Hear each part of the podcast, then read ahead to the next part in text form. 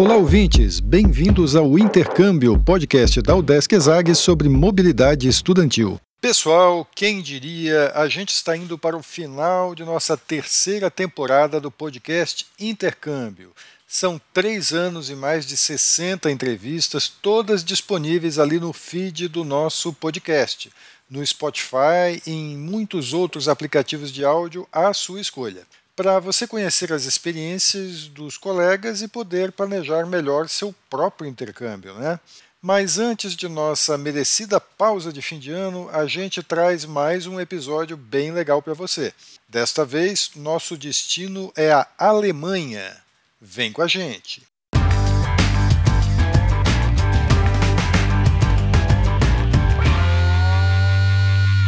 Olá pessoal, eu sou Carlito Costa e este é o Intercâmbio, podcast que traz informações, dicas, entrevistas e o que mais você precisa saber sobre mobilidade estudantil. A gente explica como é fazer parte do curso de graduação em universidades fora do país ou mesmo aqui no Brasil, em instituições de ensino superior de excelência. Ok, pessoal, a gente vai conversar agora com o Guilherme Rafael Deschamps. Ele é estudante da Universidade do Estado de Santa Catarina, da UDESC. Ele está terminando o curso de Engenharia de Software na UDESC Alto Vale, na cidade de Ibirama, no Alto Vale do Itajaí. E ele vai conversar com a gente sobre a experiência de intercâmbio que ele teve de um ano na Alemanha. Ele voltou há pouco, voltou em setembro, agora uns dois meses, lá na Universidade de Bayreuth. E também trabalhou lá, conseguiu um estágio por lá, ele vai contar mais detalhes daqui a pouco. Guilherme, muito obrigado aqui por ter aceitado conversar com a gente. Bem-vindo ao podcast. Agradeço também desde já pelo convite, pela oportunidade de contar um pouco e espero que a gente consiga convencer mais pessoas, mais e mais da Udesc, se Deus quiser, para ter essa experiência que é uma experiência bastante enriquecedora para estudo, trabalho, para e para qualquer outra área da vida. Guilherme, é, conta pra gente como é que foi a tua escolha pelo país, né, pela Alemanha. É, você chegou à conclusão de que era legal ir para a Alemanha depois de, de fazer uma escolha entre vários países, ou era já uma escolha que você tinha já há muito tempo? E como é que você escolheu especificamente Bayreuth? Eu tinha já bastante tempo, na verdade, algumas opções, entre elas muito fortes a Alemanha e o Canadá. E para o Canadá, existiam muito mais restrições, mesmo pela própria UDESC, é, restrições de é, língua, restrições de documentação, era, era também complicado. Então, em, por, por vários aspectos, e para o Canadá se tornaria bem mais caro, inclusive também, porque precisa ter o, o TOEFL, isso, o TOEFL, e para a Alemanha não. Então a, Universidade de Bayreuth, inclusive, ela foi bastante receptiva nesse sentido. Então eles têm menos é, restrições para a questão do idioma, o que facilita. É, e eles dão bastante suporte para a documentação. Então já meses antes até de o intercâmbio acontecer, de fato, eles começaram a fazer várias chamadas com todos os futuros intercambistas, né, para tirar dúvidas sobre documentação, explicar como é que funcionaria dentro da Alemanha.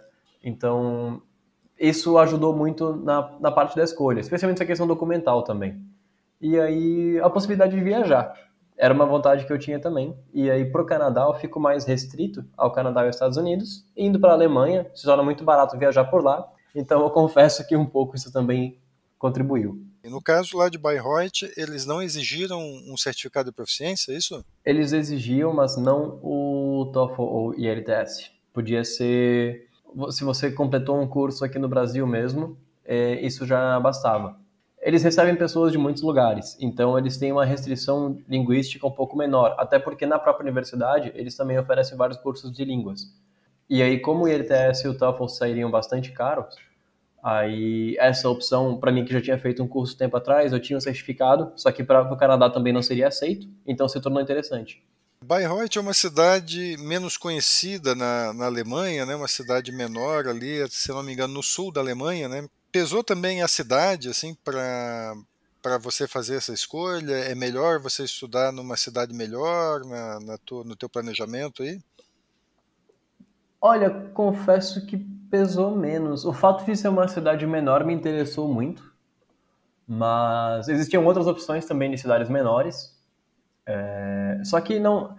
Para a Alemanha, a UDESC tinha, tinha as opções de convênio só que nem todas elas soavam tão interessantes até para o meu curso. Então, outra coisa que também influenciou e daí bastante na escolha foi quais cursos que eram ofertados. Então, para alguns lugares, por exemplo, o curso de bacharel, ele na cidade do intercâmbio, né? Ele tinha algumas matérias tudo mais, só que elas eram geralmente em ou em inglês ou em alemão. Para Bayreuth, eu teria a opção de escolher matéria de mestrado. Então, eu deveria selecionar qual era a área do meu estudo, que no caso seria informática, e aí eu poderia escolher entre qualquer matéria que eles tenham a ofertar, incluindo bacharel e incluindo mestrado. Então, para mim, isso tornou interessante, por quê? Porque eu sou um aluno do bacharel na UDESC, que estou no final do curso, e eu consegui ir para lá e pegar, no final das contas, um ano de experiência com matérias de mestrado e com matérias que eram mais focadas na área que eu planejo seguir futuramente, que eram análise de dados e inteligência artificial. Então a grade deles era mais atrativa para mim. Como é que foi na tua chegada lá na Alemanha? Você que nunca tinha saído do Brasil, tá? Conta como é que foram os teus primeiros dias lá, tuas primeiras impressões lá quando você chegou na Europa. Digo sem sombra de dúvida nenhuma que o primeiro dia foi o mais assustador e mais difícil. Primeiro na minha ida, antes de sair do Brasil, quando você pensa, legal, vou fazer intercâmbio, mas quando tá na hora de entrar no avião e você pensa, legal, estou indo para um outro continente, a horas de avião da minha família ou de qualquer pessoa que eu conheça e eu não falo alemão. Eu não sabia alemão e ainda não sei muito bem, inclusive. Então começa a cair a ficha. E isso torna bem é, assustador. É uma experiência bem marcante, assim. Porém, que uma vez que você faz, e aí é que, quando eu converso com outras pessoas sobre o assunto, o que me dizem também, o, o que eu comento também é o seguinte: é, depois que você passa por essa experiência assustadora, você se sente pronto para enfrentar quase tudo. E aí no meu primeiro dia lá foi complicado porque eu fui para uma cidade que era distante de Bayreuth. Eu fui para Frankfurt, que era aí umas 4 ou 5 horas de trem, com os regionais, ou enfim. Então eu teria que mudar de trem, eu teria que pegar um trem pela primeira vez na vida, algo que eu nunca fiz. E esse primeiro dia foi difícil porque lá o aeroporto era muito grande, nem todo mundo falava em inglês, foi uma coisa que eu notei também. Então nem todo mundo era capaz de me ajudar. E acabou que o trem que eu peguei deu um problema no primeiro dia. De Frankfurt para Nuremberg, que era a cidade grande mais próxima de Bayreuth, e aí começou a mudar e eu ficando sem bateria no meu celular, que era o meu guia, né, dessas direções que eu não conhecia, tendo que procurar pessoas para perguntar e para tirar dúvidas, e o meu trem dando problemas. Então, assim, foi bem é, assustador mesmo. Mas no final deu tudo certo. No final deu tudo certo. Eu cheguei, eu cheguei, eu era para ter chegado em Bayreuth ah, eu acho que era sete e pouco, oito horas da noite, eu cheguei depois da meia-noite. Aí depois em Bayreuth, meu taxista não falava inglês, então tinha, tinha algum, alguns táxis lá, mas como o primeiro moço que me atendeu é, veio conversar comigo e tudo mais, então ele acabou me levando, só que ele não falava inglês. Então a comunicação com ele, até comigo bem, sem celular, sem área, foi bem difícil, mas deu tudo certo. Você já tinha um lugar para morar quando foi? Sim. Isso sim, isso, é, inclusive, quando você se inscreve para a universidade, muitas universidades elas têm dormitórios. E para os dormitórios você tem que se inscrever meses, alguns meses antes já. E aí, depois de se inscrever esses meses antes, você vai daí passar por um processo, tudo mais. E aí você deve conseguir uma vaga. Aí, tendo a vaga no dormitório, você já vai para lá sabendo onde vai ficar. E isso é um contrato já para seis meses sem dúvida, se você não conseguir o dormitório, consiga algum outro lugar para ficar antes de ir. É essencial ter algum lugar para ficar antes de ir, já para você saber onde está indo. Até porque eles pedem por isso quando você entra no país. Conta como é que foi a tua recepção na universidade lá? Como é que você foi bem recebido lá? Como é que foi o teu, teu, teu começo lá do intercâmbio? Eu fui recebido muito bem. Além disso, na Europa tem a, o Erasmus, que é a ESN, né? E o Erasmus é é, recebe e gerencia alunos internacionais ao redor do mundo todo. É um programa europeu. Muitos alunos mesmo fazem parte do Erasmus e ajudam a receber outros alunos, e para mim esse foi o caso.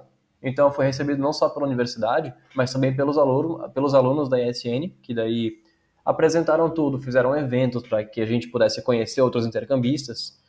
É, enfim, a sua principal rede de contatos lá acaba se tornando a universidade e os intercambistas que também estão lá. Como é que é a cidade? Como é que é viver lá? É bem legal. Bayreuth é uma cidade bonita, pequena, com muitas pessoas que são mais velhas também. É, era uma distinção bem legal entre você tinha uma cidade que muitas pessoas eram mais velhas e uma cidade universitária. Então, isso eu notei, pro, inclusive para todo o sul da Alemanha, tudo fecha muito cedo. Supermercado, qualquer coisa fechava às 8 horas. Praticamente tudo fechava às 8 horas, exceto bares e restaurantes. E eles fechavam ainda assim no máximo à meia-noite. Restaurantes às 10 horas e bares no máximo à meia-noite, fora uma ou outra sessão. Era uma cidade bem tradicional alemã, eu diria. Consegui experimentar muitas comidas bem diferentes lá também. E, então, foi, foi uma experiência bastante interessante, bastante positiva. Em termos de custo de vida, assim, você conseguiu se virar lá, conseguiu fazer um planejamento financeiro, porque você foi sem bolsa, né? Sim. E, e como é que é para você se manter lá em Bayreuth? É, Bayreuth é uma cidade um pouco mais barata de se viver dentro da Alemanha. Uh, então eu tinha um custo de vida que ficava em torno dos 600 euros. E aí eu tive alguma ajuda dos meus pais antes de ir, e eu já estava trabalhando também aqui no Brasil por alguns anos antes de ir para lá, então eu já tinha algumas reservas. E daí eu fui, fui para ficar por seis meses, e enquanto eu estava lá eu gostei. E assim, eu tive muito interesse até em pegar outros cursos da universidade, só que para isso eu precisaria de mais um semestre.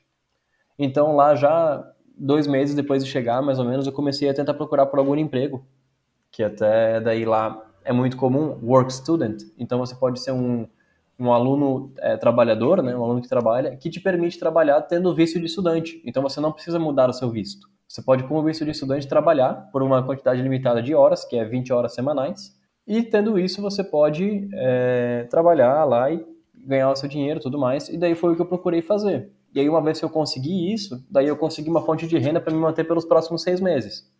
Aí eu consegui adiar essa, esse retorno nos seis meses para ficar por mais um semestre, e daí o meu trabalho me mantendo lá daí. Como é que foi esse trabalho que você conseguiu? É tipo um estágio, assim? Foi tipo um estágio. Tem, na própria universidade tem muitas vagas, é, tanto de empresas locais e outras, é, outros comércios que procuram por pessoas, né, e daí eles colocam lá, quanto na própria universidade. Então lá é muito comum, assim como aqui a gente tem bolsistas que trabalham, por exemplo, na biblioteca, na UDESC, várias outras áreas, a mesma coisa acontece lá. Então lá também tem muitos bolsistas para manter a estrutura da universidade em alguns aspectos.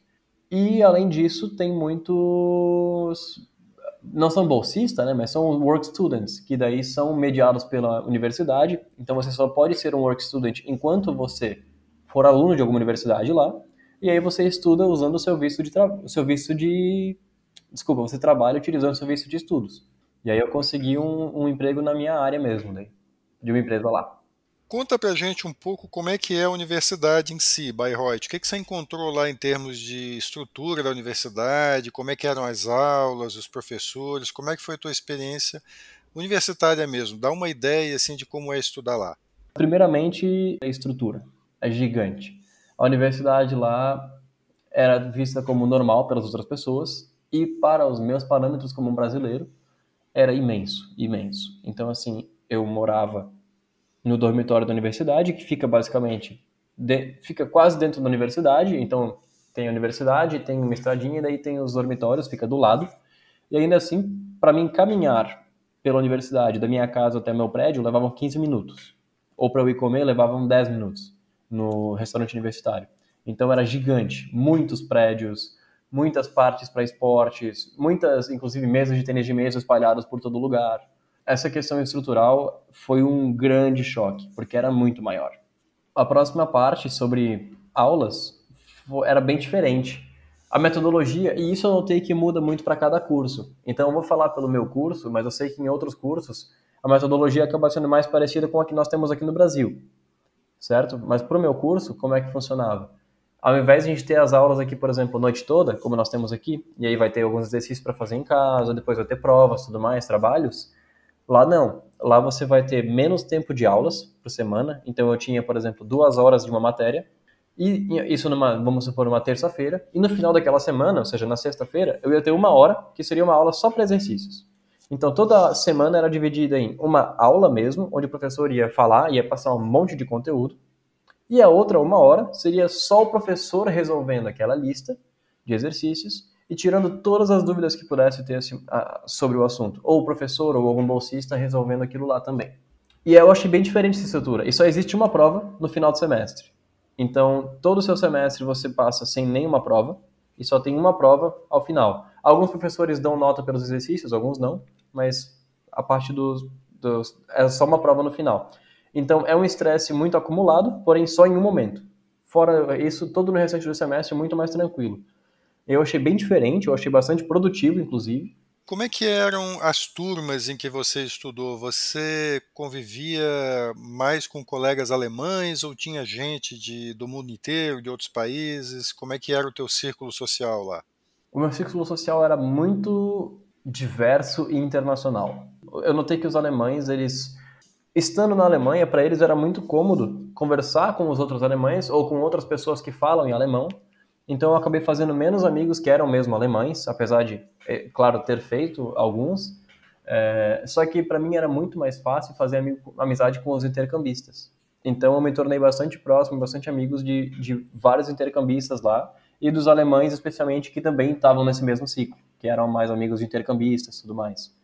A mesma coisa se reflete nas minhas salas de aula. Nas minhas salas de aula, como eu estava na parte que tinha mais aulas em inglês, tinham bastante alemães, mas tinham bastante pessoas de outros países também. Tinham muitas pessoas da Espanha, Índia, muitas pessoas da Ásia, é, Coreia, China.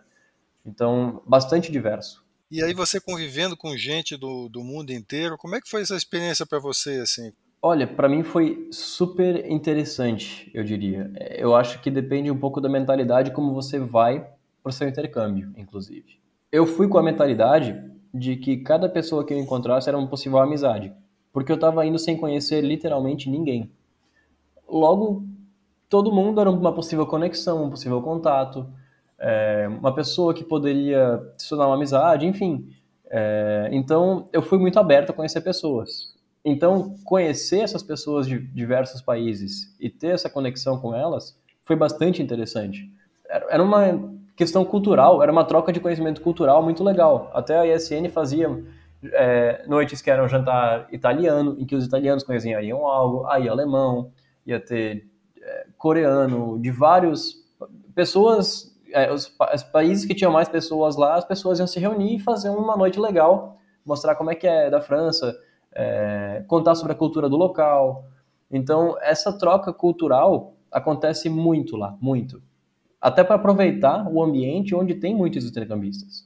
Se torna muito interessante, um ambiente muito rico, eu diria. Para quem vai aberto e disposto a aprender e conhecer pessoas e ouvir histórias, ouvir experiências, é uma oportunidade muito grande.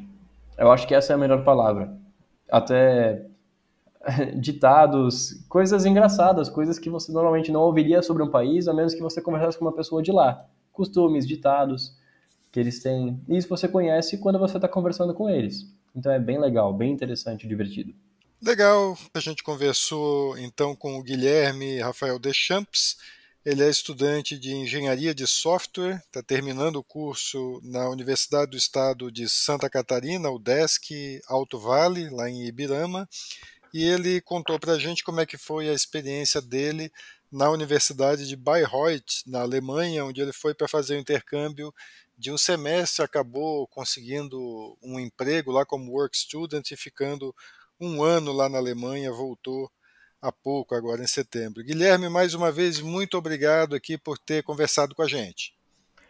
Eu que agradeço, agradeço a oportunidade, o convite. Espero que é, possa ser uma conversa produtiva e que as pessoas possam tirar alguma informação importante e útil.